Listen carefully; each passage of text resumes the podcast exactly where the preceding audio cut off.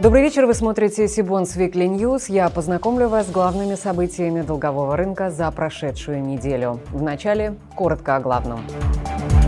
Сибонс провел 19-й российский облигационный конгресс. Объявлены победители Сибонс Awards 2021. Сальвадор планирует выпустить первые обеспеченные биткоином облигации. Акции китайского застройщика Кайса рухнули на 9,8%, а оба выпуска облигаций компании Максима Телеком упали до рекордно низкого уровня.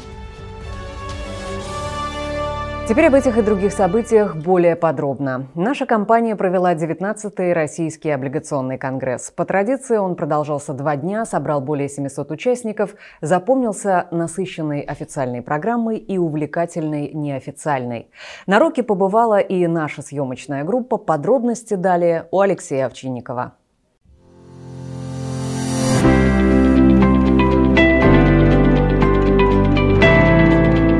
В этом году Российский облигационный конгресс предложил своим гостям обновленную деловую программу, актуальную как для крупных корпораций, так и для дебютантов долгового рынка. Эксперты обсудили будущее российского долгового рынка, поделились макроэкономическими прогнозами, рассказали об особенностях проектного финансирования, назвали самые яркие имена в списке ВДО и, конечно, не обошли стороной ESG-повестку. Текущий форум проходит при большом скоплении людей, в очном формате. Недостатки общения в конце года э, общаться очно, лично, подводить итоги вместе, обсуждать э, перспективы. Это, конечно, очень ценно и очень приятно увидеться, увидеть коллег по цеху и, собственно, обсудить все самые важные, наболевшие и поделиться радостями, сомнениями, ожиданиями будущего года.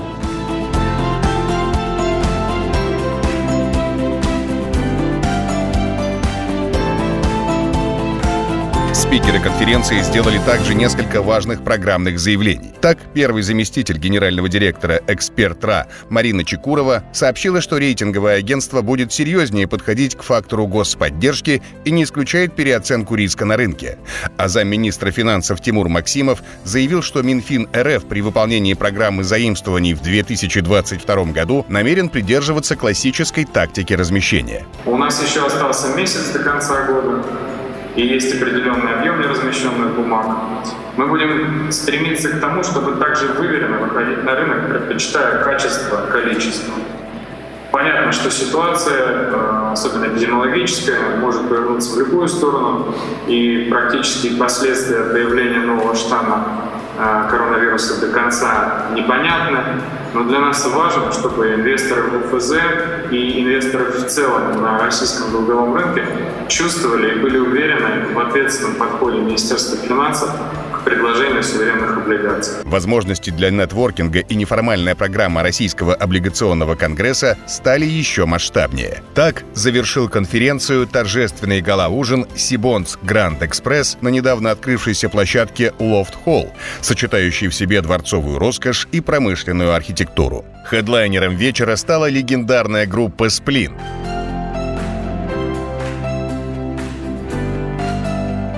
Здесь же состоялось награждение победителей премии Сибонс Awards.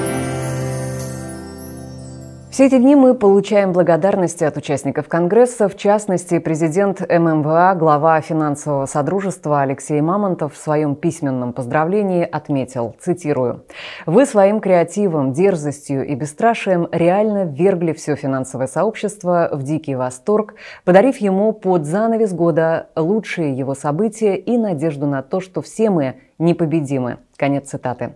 От лица компании «Сибонс», конференции «Сибонс» и лично Сергея Лялина мы благодарим всех за столь приятные отзывы о работе нашей команды и в ответ говорим спасибо каждому, кто посетил РОК в этом году.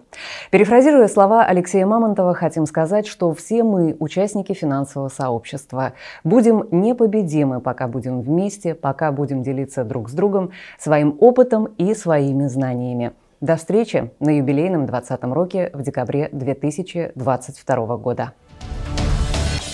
В рамках Рока-2021 Сибонс традиционно наградил победителей в номинации Сибонс Awards. В этом году награды вручались в 28 номинациях. Лучшими сейлзами на рынке облигаций традиционно признаны представители «Газпромбанка». Вторую строчку занял ВТБ «Капитал», третью – команда «Совкомбанка». Лидерами в номинации «Лучшая аналитика по рынку облигаций» признаны Открытие Брокер, Синара Инвестиционный банк и Газпромбанк. Лучшей юридической фирмой на рынке займов стала компания «Лекап». Лучшим представителем владельцев облигаций признана компания Legal Capital Investor Services, а лучшей сделкой первичного размещения субфедеральных муниципальных облигаций, по мнению участников голосования, стал выпуск Москвы серии 74. В номинации «Лучшая сделка первичного размещения еврооблигаций» победителем признан выпуск еврооблигаций Московского кредитного банка в евро с погашением в январе 2026 года. А лучшей сделкой первичного размещения в банковском секторе стал выпуск Совкомбанка на 10 миллиардов рублей. В номинации «Прорыв года» победителем стал инвестиционный банк Синара. Эмитентом года признана АФК «Система». С полным списком победителей можно ознакомиться на сайте Сибонс. Ссылка опубликована в описании к этому видео. Добавлю Сибонс Awards – ежегодная премия, которая вручается лучшим участникам российского облигационного рынка по итогам открытого голосования. Ее обладателей определяют сами участники облигационного рынка. Голосование является полностью открытым и проходит ежегодно с 2006 года. В начале следующего года Сальвадор планирует выпустить десятилетние обеспеченные биткоином облигации на сумму 1 миллиард долларов с купоном 6,5% и дополнительными дивидендами в размере 50% от любого прироста биткоина, после того, как страна окупит свои первоначальные инвестиции в рамках привлечения капитала для борьбы с экономическим кризисом в стране. Ранее, в сентябре этого года, Сальвадор стал первой страной, принявшей биткоин в качестве национальной валюты. Половину суммы, привлеченной за счет выпуска данных облигаций, планируется использовать для покупки биткоина и его хранения в течение пяти лет. Остальную часть привлеченной суммы хотят использовать в качестве финансирования строительных проектов, связанных со строительством Биткоин-Сити, города, запланированного для постройки в восточном регионе Сальвадора, который будет получать геотермальную энергию от вулкана и не будет взимать никаких налогов, кроме НДС. Проспект эмиссии ожидается после принятия законодательными органами Сальвадора ряда мер, разрешающих выпуск нового вида облигаций. Известно, что выпуск планируется производить в партнерстве с технологической компанией в сфере блокчейна Blockstream, базирующейся в Канаде. В качестве букрайнера облигаций была названа криптобиржа Bitfinex. Планируется, что в рамках демократизации доступа к биткоин-облигации размер инвестиций будет начинаться со 100 долларов. Отмечу, что новость о размещении подобного типа облигаций еще до ее официального выпуска вызвала неоднозначное мнение среди экспертов. Мы решили обратиться к нашему коллеге, руководителю отдела развивающихся рынков ГК «Сибонс» Александру Бударину. Александр, приветствую вас. Как вы считаете, приживется ли такой вид облигаций на долговом рынке? Люба, приветствую. Что ж, а, вопрос действительно интересный. Я полагаю, что многие эксперты хотели бы сейчас иметь однозначный ответ на него. Но, к сожалению, пока что очень мало понятно. А, эмитент предлагает ставку в 6,5% на 10 лет, э, в то время как доходность его кривой в долларах на аналогичные сроки составляет 15-16%. И у него также имеется в пресс-релизах размывчатая фраза про 50% от любого прироста биткоина, который будет больше некого определенного уровня. И вот эта вот как раз фраза должна покрыть этот э, спред э, по доходностям и сделать бон привлекательным для инвесторов. Но что это за уровень да, в числах? Какова периодичность купона, э, периодичность вот этих вот допол- дополнительных выплат и что будет в случае обесценки криптовалюты, пока что непонятно поскольку нет никаких эмиссионных документов. А вот как раз от всех этих параметров и будет зависеть инвестиционная привлекательность продукта. Но пока что, с моей точки зрения, это очень интересный, любопытный кейс, но совершенно непонятный без документов. А, когда документы появятся, все равно остается достаточно много вопросов по поводу инвестиционной привлекательности банда, поскольку э, страна и так уже набрала много долга и имеет, в принципе, это инверсированную кривую доходности. А, и в этом случае обеспеченность биткоином и вот даже этот информационный хайп, да, который мы сейчас наблюдаем, он может показаться недостаточным поводом для инвестиций. Так что мы в любом случае ждем документов, чтобы э, действительно что-то понять. Акции китайского застройщика Кайса рухнули на 9,8% до 0,92 гонконгского доллара. По сообщению сразу нескольких информагентств, котировки упали, поскольку застройщик не смог получить одобрение держателей облигаций на обмен долговых обязательств, что ставит компанию под угрозу дефолта. Кайса пыталась обменять свои долларовые облигации на сумму 400 миллионов долларов США, срок погашения которых наступил во вторник, на новые облигации со сроком погашения через 18 месяцев.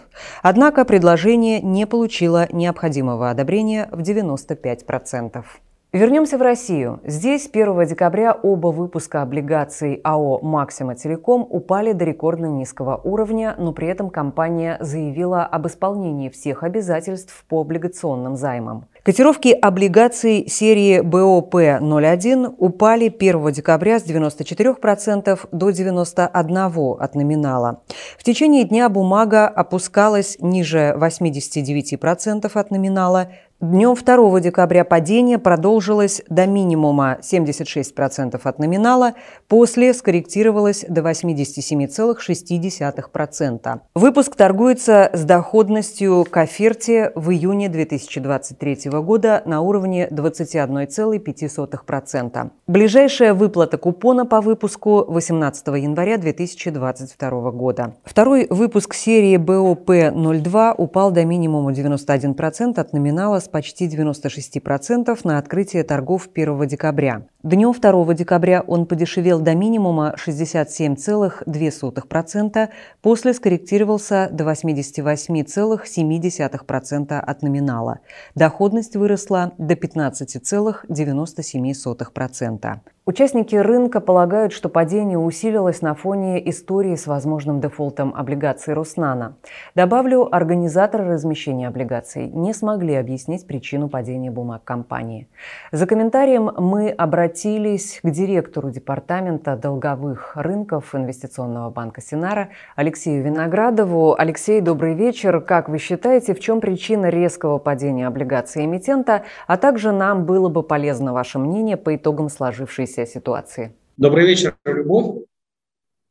А, я считаю, что э, данная ситуация является отражением э, реакции некоторых э, инвесторов на ситуацию с Роснано.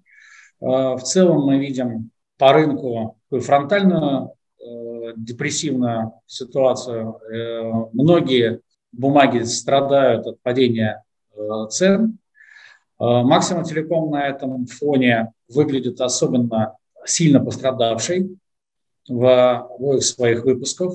Мы видим большие э, продажи, однако должен отметить, что э, все эти продажи идут на низких объемах. Для инвесторов, я думаю, это хорошая возможность войти в эти бумаги, потому что доходность, безусловно, привлекательна. Э, в то же время должен заметить, что на состоявшемся недавно Э, на прошлой неделе конгрессе Сибонс, э, мы встречались э, с представителями эмитента и получили от него заверение в том, что дела компании идут хорошо и беспокоиться инвесторам совершенно не о чем. Эмитент будет и впредь выполнять все свои обязательства. Компания «Брусника. Строительство и девелопмент» запланировала выпуск облигаций на 4 миллиарда рублей. Сбор заявок завтра, 9 декабря, с 11 до 15 часов. Ориентир ставки купона 11,75, 12% годовых. Эффективной доходности 12,28, 12,55% годовых. Организаторами выступят Альфа-банк, БКС Global Markets, ВТБ Капитал, Газпромбанк, Инвестбанк Банк Синара «Банк открытия». Сибонс накануне провел онлайн-семинар с этим эмитентом и подробно расспросил о предстоящем облигационном выпуске. Запись вебинара уже доступна на нашем YouTube-канале. Ссылка в описании к этому видео. Кроме того, планами по предстоящим в новом 2022 году облигационным выпуском поделился генеральный директор коммерческой недвижимости ФПК «Гарант Инвест» Алексей Памфилов. В рамках одной из секций Российского облигационного конгресса он отметил, что в первом квартале 2022 года ФПК «Гарант Инвест» планирует разместить третий выпуск зеленых облигаций в объеме 0,5-1 миллиард рублей. Срок обращения составит три года, ориентир ставки купона – полпроцента от текущей доходности. Наша компания продолжает ежедневно радовать своих зрителей онлайн-семинарами. На этой неделе уже состоялись вебинары с ООО «Инкап», как я уже отметила, с ООО «Брусника» и вебинар «Инвест-идеи 1221». Кроме того, наши коллеги компания «Преквика» пригласили на онлайн-встречу Владимира Татарчука, председателя Совета директоров Proxima Capital Group, и мы также подготовили для вас мини-интервью с Алексеем Примаченко, управляющим партнером Global Factoring Network. Ссылка на все эти видео в описании к этому выпуску новостей, а со списком предстоящих вебинаров мы предлагаем вам познакомиться, посмотрев наше следующее видео.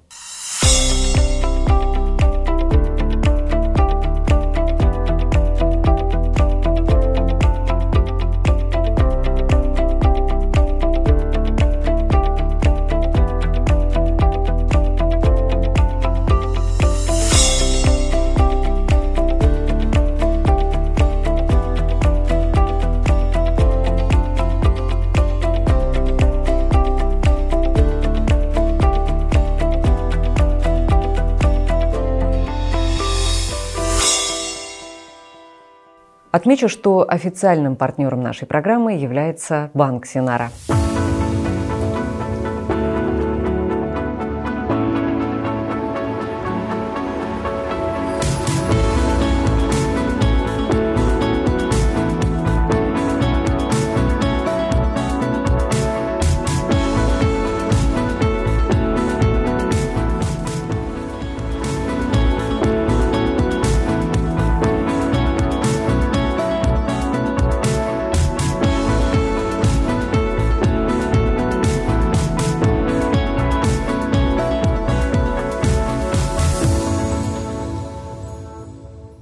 В завершении нашего выпуска предлагаю вашему вниманию Блиц-интервью с самыми интересными аналитиками долгового рынка. Сегодня мы представляем первую часть, в которой спикеры подвели итоги уходящего финансового года.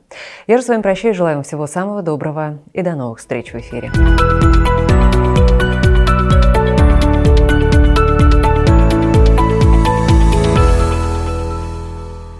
Год был э, неплохой весьма.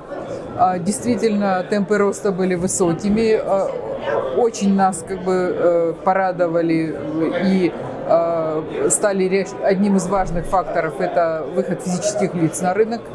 То есть выход уже на их на рынок становится не чем-то таким уникальным и экзотическим, это уже становится таким общим местом. Это хорошо, это значит, что люди понимают, что этот рынок есть, что на нем можно заработать, и это, в общем-то, положительный такой тренд.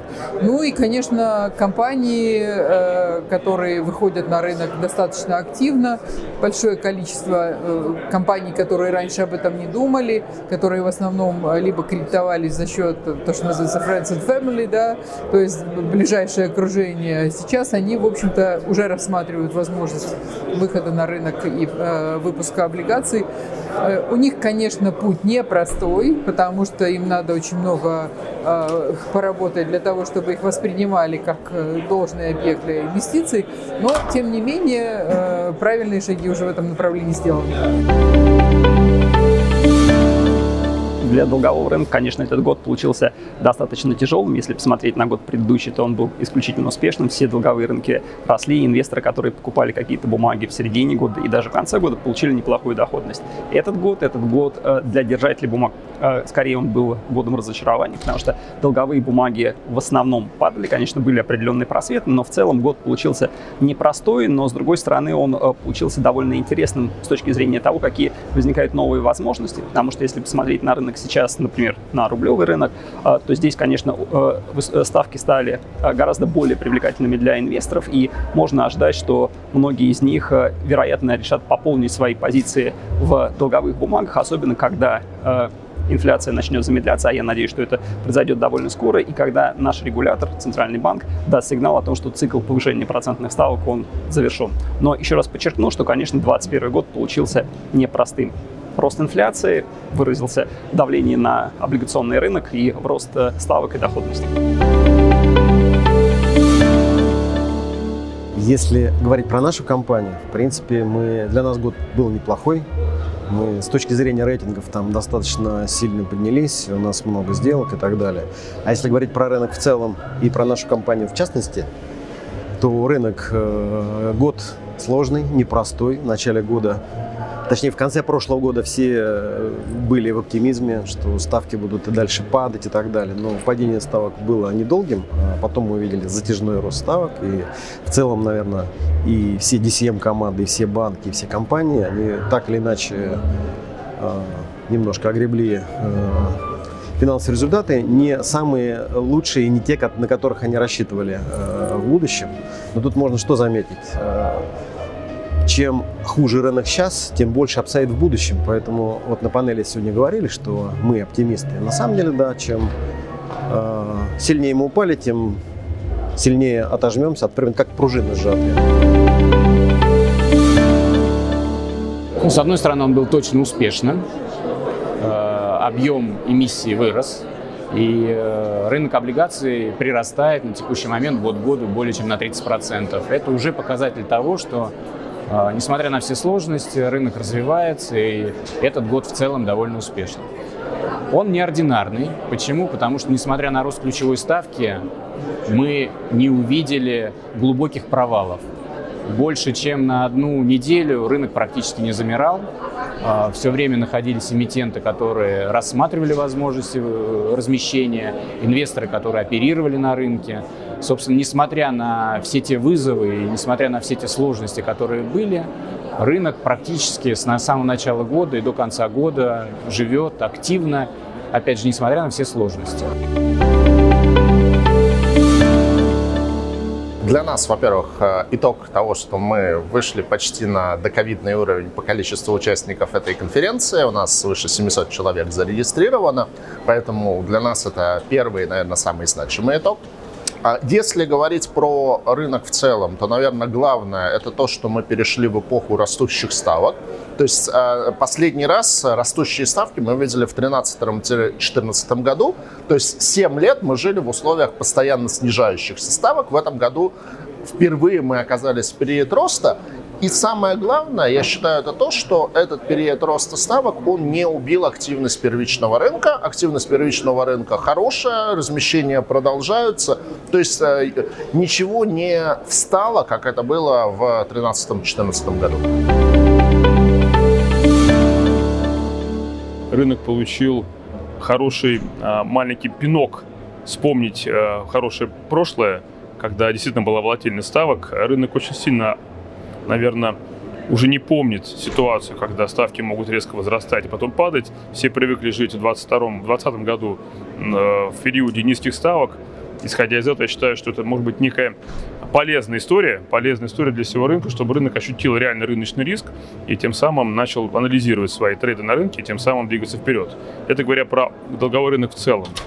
Тем не менее, важно отметить с точки зрения эмитентов, мы очень рады, что, это говоря про инвесторов, про эмитентов очень важно, что многие эмитенты вышли на рынок и успели использовать период низких ставок, рефинансировали свои обязательства и сейчас себя чувствуют очень комфортно. Поэтому мы рады за большое количество эмитентов, которые сумели воспользоваться позитивной конъюнктурой начала 2021 года, а также завершения 2020 года. Хотел бы отметить отдельно успехи нашего банка, может быть, некие итоги для нашего банка в развитии 2021 года. Хотел бы отметить качественный прорыв с точки зрения DCM бизнеса. Это новые клиенты, как клиенты-эмитенты, а также клиенты-инвесторы. То есть мы действительно увидели новых инвесторов, и нам крайне приятно, что у нас появилась новая база опорных наших коллег-партнеров, инвесторов, которые позволяют нам делать большое количество красивых сделок.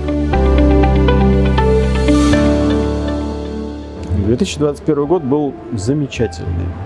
Как минимум был не таким, как все предыдущие годы. А, что интересного в этом году мы увидели? Ну, во-первых, мы увидели, что несмотря на все внешние факторы, у нас все-таки рынок корпоративного долга, это тот рынок, который мы в состоянии как-то делать руками, он подрастает. Да, у нас немножечко уменьшилось присутствие Минфина на рынке, но это как данность, с этим сложно спорить, тем более все мы видели, какие были в этом году замечательные нефтегазовые доходы. Объективно понятно, от чего у нас э, Министерство финансов в меньшей степени присутствовало на рынке. Примечательно было довольно много второго эшелона. Примечательно было порядка 20 сделок девелоперов. А, из девелоперов э, то, что э, было видно даже на бирже, хотя мы обычно при проведении размещений э, не вдаемся в детали, наша задача обеспечить бесперебойность инфраструктуры, а тут мы с удовольствием замечали, когда по 10 миллиардов размещали только за счет участия физиков. Ну, для нас это хороший симптом. Что касается розничного инвестора, ну вот началась в этом году история с а, защиты розничного инвестора. Там, где смогли, э, постарались опять-таки помочь брокерам, э, вели сервис маркировки, все для того, чтобы переход э, в новую культуру регулирования, в новую культуру работы с розничным инвестором был как можно более мягким, чтобы у нас не было каких-то разрывов рынка. Год в целом для финансирования был очень активным. А, потому что, ну, естественно, поскольку рынок новый, бились рекорды, а, рекордные объемы брать достаточно просто. Вышла, вышел город Москва со своим выпуском на 70 миллиардов рублей, планирует второй выпуск, рассчитанный на уже а, ритейловых инвесторов. Вышел Росатом с 10-миллиардным выпуском. Вышел МТС с социальными облигациями, вышел Дом РФ с социальными, социальными облигациями. В общем, активности было очень много. Этот рынок в России за ним развивается очень-очень очень активно. Но если говорить про этот рынок в мире в целом, то там экспоненциальный рост также продолжается. Объем выпусков зеленых облигаций в этом году с большой вероятностью все-таки достигнет 500 миллиардов долларов. Год был непростой.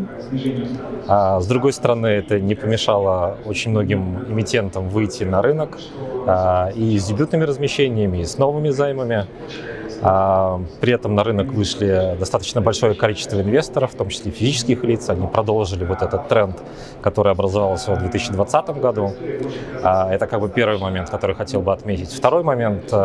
А, я хотел бы сказать, что вот периоды кризиса, периоды спадов – это отличная возможность для того, чтобы зайти в рынок э, на оптимальных уровнях. То есть э, можно было э, в конце прошлого года купить бумаги под 4, под 5 процентов годовых. Сейчас есть возможность купить те же самые бумаги под 10, под 11 процентов. На мой взгляд, выбор очевиден. Были разнонаправленные. То есть вот э, сегодня на Сибанде мы слышали, что продолжался рост а, корпоративных размещений, но а, неожиданная резкая динамика повышения ставки, конечно, изменила картину. И сегодня, находясь в этой точке, я думаю, что главный сюрприз – это, конечно, а, такая резкая смена тренда а, ставок. Да? И сегодняшняя неопределенность, она, безусловно, Э, сдерживает рынок, потому что если мы оперируем а, в понятном тренде и готовы к тому и предсказать поведение и эмитентов, и инвесторов, то все развивается и все движется. То есть сегодня, когда мы не понимаем, как а, резко и а, в какой точке будет пик повышения ставок, это сдерживает рынок и вот в текущем моменте для меня это главное впечатление, это то впечатление, которое э, говорит о правильности избранной нами политики в начале года, когда мы первентивным э, характером разместились и сформировали пул свободного кэша, и сегодня можем спокойно переждать э, период высокой волатильности. Удивительным, я бы сказал. Потому что мы сильно перешли в другую стадию, которой не было долгие годы. Как бы в рост ставок и в изменении общей ситуации отношений к рынку.